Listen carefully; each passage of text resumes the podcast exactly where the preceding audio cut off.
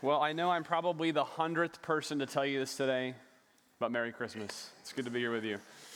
Uh, it's so good to be here this morning. I, I've actually just been on the verge of tears all morning, and I don't know if it's just the beauty of the season or sleep deprivation or some combination of the, the two. I don't know, but uh, it's so good to be here with you. And uh, young kiddos and parents in the room, uh, I, I know you're doing your best. Just stick with it. Um, you will not offend me if you need to get up and leave. You'll not offend me if you need to move around. So just do whatever works. It's worth it to all be together this morning. So pressure off. That's what I'm trying to say. Pressure off. And uh, we'll actually, I'll try to keep my, my words a little shorter here than usual so that we can go eat Jesus' birthday cake, which is really all we want to do. I know that's why you came. So uh, pray with me. Father, I do thank you for your beautiful people and the church family. God, thank you for this wonderful story that we meditate on this morning. God, may we see it with fresh eyes and ears and hearts. We pray this in Jesus' name. Amen. Now, uh, some of you may already know this. I, I, I became a Christian later in life. Um, and I, I, didn't really grow up in the church, so church was always kind of new for me. And when I, when I became a Christian, uh, I started going to church, right? That's what you're supposed to do. Uh, and I realized there's a lot of weird stuff about being a Christian. There's weird stuff. And I'm not even talking about the obvious weird stuff, like believing that God became a man uh, and died and rose again. Like, once you accept that, there's still weird stuff uh, that you have to get used to. And you know what was like the weirdest thing for me about church? It was singing.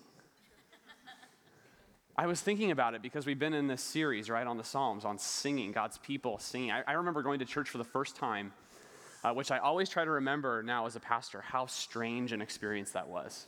Going to, having never been, uh, or ha- having not been in a long time, and going to church again.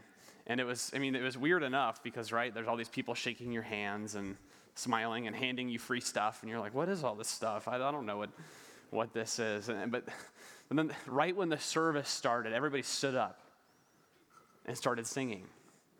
And I thought, I didn't sign up for this. This is not at all what I thought was going to happen. Don't get me wrong, you know, I, I like I liked music and I and I like to sing, but I liked to sing where normal human beings like to sing, like at a concert or in the shower or in the car, right? Stuff like that. Singing with a bunch of strangers, that I hadn't done before.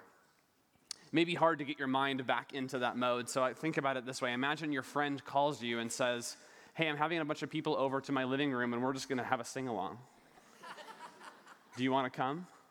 You would say, no, I don't. And yet, look at us today. We have this really fancy sing along every Sunday together. That's what church does. In every city and state in the country, across the globe, in nearly every language and every place, if it's Sunday morning, you can go to Rhode Island, you can go to Rwanda, you can go to India, Indonesia, Australia, Austria. You can go anywhere, you can go everywhere and hear music and hear singing about Jesus. And this is the longest running show in history. Now, more than we, we, we, we did the math, now more than 100,000 weeks and counting. More than 100,000 Sundays since the first Easter everywhere, even on Christmas Day, to sing. Isn't that amazing? You think about it that way? Why do we sing? Why have God's people always felt the need to sing? Why is this huge chunk of the Old Testament a hymn book of songs, right? This book of Psalms, which we've been talking about in our series, Songs That Sustain Us. Why?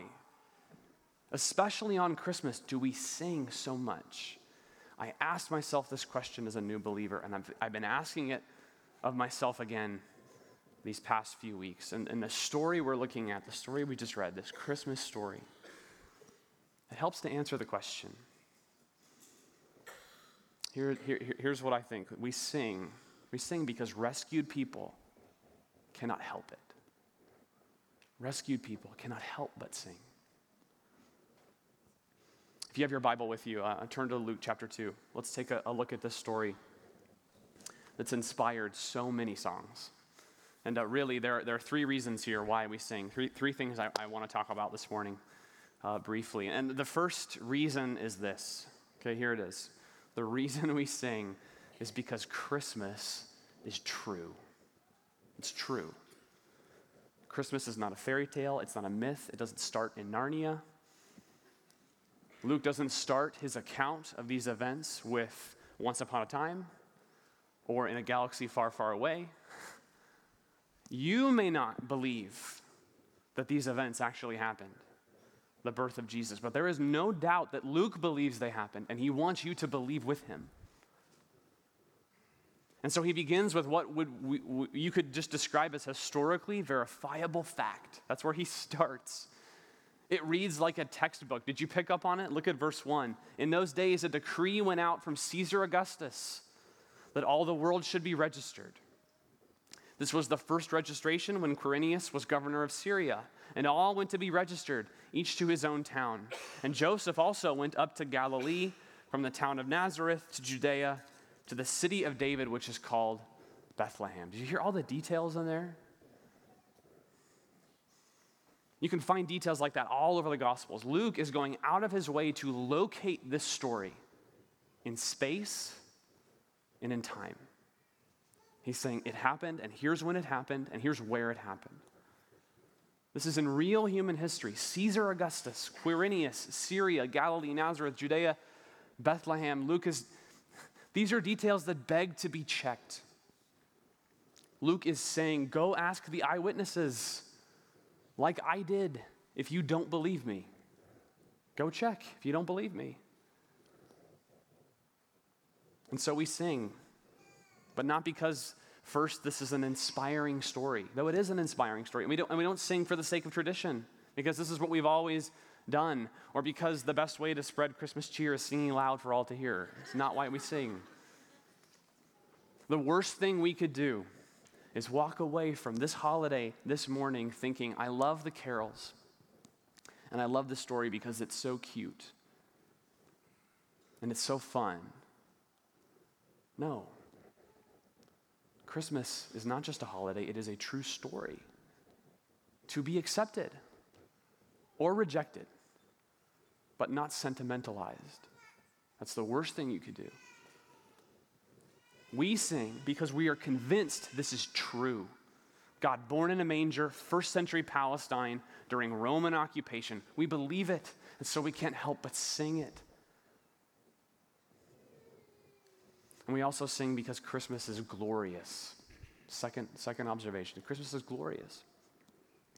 Which is funny, right? Because when we think of glory, uh, we usually think of pomp and circumstance, and we think of kings, we think of power and wealth and control, we think of beauty unimaginable. In a word, we think, when we hear glory, we think of Caesar Augustus, who starts off this whole story, and people like him. We think of somebody who can lift his finger in Rome and the known world obeys immediately. The largest army in the, on the planet at his disposal. That's glory, right? From a human perspective, that is glory. But here we have a story, if you really think about it, of a poor unmarried couple hiding in a cave, giving birth to a baby boy outside in an animal stall. There are no doctors, there are no clean towels, there is no medicine. On its face, this Christmas story is just sad. Remove thousands of years of Christmas or of a Christian uh, tradition and commercialization of this story. This is a remarkably depressing story from a certain angle. But heaven looks at this and says, Glory to God in the highest. Did you pick up on that? That's what the angels say. God's highest glory the most important thing he has ever done, his legacy, his greatest accomplishment, the culmination of his power and his might and his providence. It's not when he placed the stars in the sky. It's not when he made the sequoias. It's not in the beauty and the complexity of the human cell. It's when he became a burping, crying, helpless baby. In God's opinion, this is his finest hour. This is his glory in the highest. And then don't miss this, okay? What does God do? When he wants to share this good news of his highest glory with the world, where does he go? Does he go and tell Caesar or King Herod? Says, Come and bow down and worship my son from heaven. No, he goes out and he finds the most unimportant, uninfluential people he can find. A group of shepherds outside in the fields. This is, this is mind boggling if you really meditate on it. This is a terrible campaign strategy. in Jesus' run for King of the universe, he could not have started off worse. If we were planning this, we would never have done that. Never. See, but God's glory in this story is very, it's different. Different. Christmas is glorious. And that's why we sing. It's glorious in this surprising, messy, ordinary kind of way. And so when we sing, it's not just to remember the cute story of eight pound, six ounce baby Jesus, it's to celebrate the very heart of God, the very center of his love, the lengths to which he would go to save his world, his humility and his grace to enter our suffering and our pain and our frailty and our sin. And it may not always look glorious. But there is no story, in my opinion, in the world more beautiful, more glorious than God come down. We cannot help but sing about that story. We sing about Christmas at Christmas because Christmas is true and it's glorious, and we sing last because it's for us. Christmas is for us. It's not just a story, it's our story. It's not just for them, it's for me and for you. It's our rescue, it's our redemption. You see, and you first heard this story from the shepherds themselves. It was they who first sang about this rescue from God. In the whole book, Luke uh, wrote the book of Luke and Acts, the two volume work. These are the first people in both to go out and share the good news shepherds. These lowly, poor, unwanted people singing the birth of a king. Look at verse 20. And the shepherds returned, glorifying and praising God for all they had seen and heard as it had been told to them. Okay, we are talking about grown up men here. And these are hard men, these are working class hard men. They are dancing and singing. Maybe even a few of the Psalms that we've studied in this series of God's salvation, telling anyone crazy enough to stop and listen what they have just seen. Saying, A rescue is here. We saw it. It's salvation from God with skin on, which means we are not alone, we are not abandoned.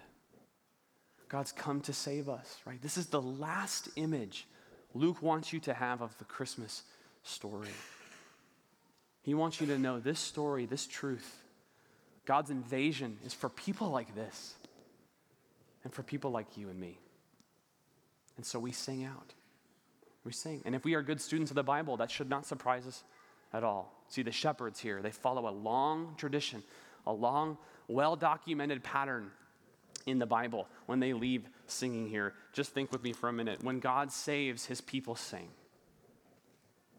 When Israel crossed the Red Sea, they wrote a song. It's the first thing they did. When they were rescued from Egypt. When David was a shepherd, he wrote songs of God's protection and strength in the fields with him. When women have children long overdue, they sing. When Mary is visited by the angel, we read it today, she writes a poem. There are over 400 references to singing in the Bible. Did you know that? 400. And about 50 outright commands to sing, most of them here in the Psalms. I was reflecting on this, right? Our, our, our modern astronomers, they tell us that the stars and the planets and the heavenly bodies, they all make their own kind of music, and they've been doing that since the beginning of time, forever. And we can't hear them with our human ears, and even our, our best scientific instruments, I think, do not do them justice. But here's the point somebody commanded those bodies to sing. Someone commanded them to sing, and they have been singing, they have been obeying from that very moment. Even they cannot help but praise God. Is it any wonder that God's people throughout history cannot help it either. I think part of the reason we sing on Sundays when we gather together is because we're training. He's teaching us, He's preparing us for a song that is written in the fabric of the universe itself. It's a song we do not yet know.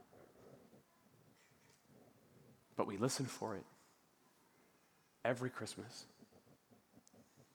And there's a day coming when Jesus comes again and we will hear it in its fullness. Every tongue and tribe and nation, every generation of God's people throughout time singing together, and the stars themselves will hum, and the trees of the fields will clap their hands, and the stones will cry out this song of the sun, this second Christmas for which we all long. And this song, it will never end. A hundred thousand weeks of singing, we're just, we're just getting warmed up. Because rescued people cannot help but sing. Let's pray together.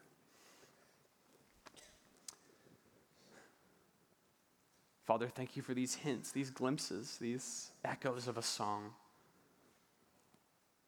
written in our hearts, but we, we haven't heard it yet. God, until we do, help us to sing out. Help us to look for it. Help us to share it with others. God, thank you for your Son who sang this universe into existence. Help us to wait with endurance the day when we can join him in that song. Pray this in his name. Amen.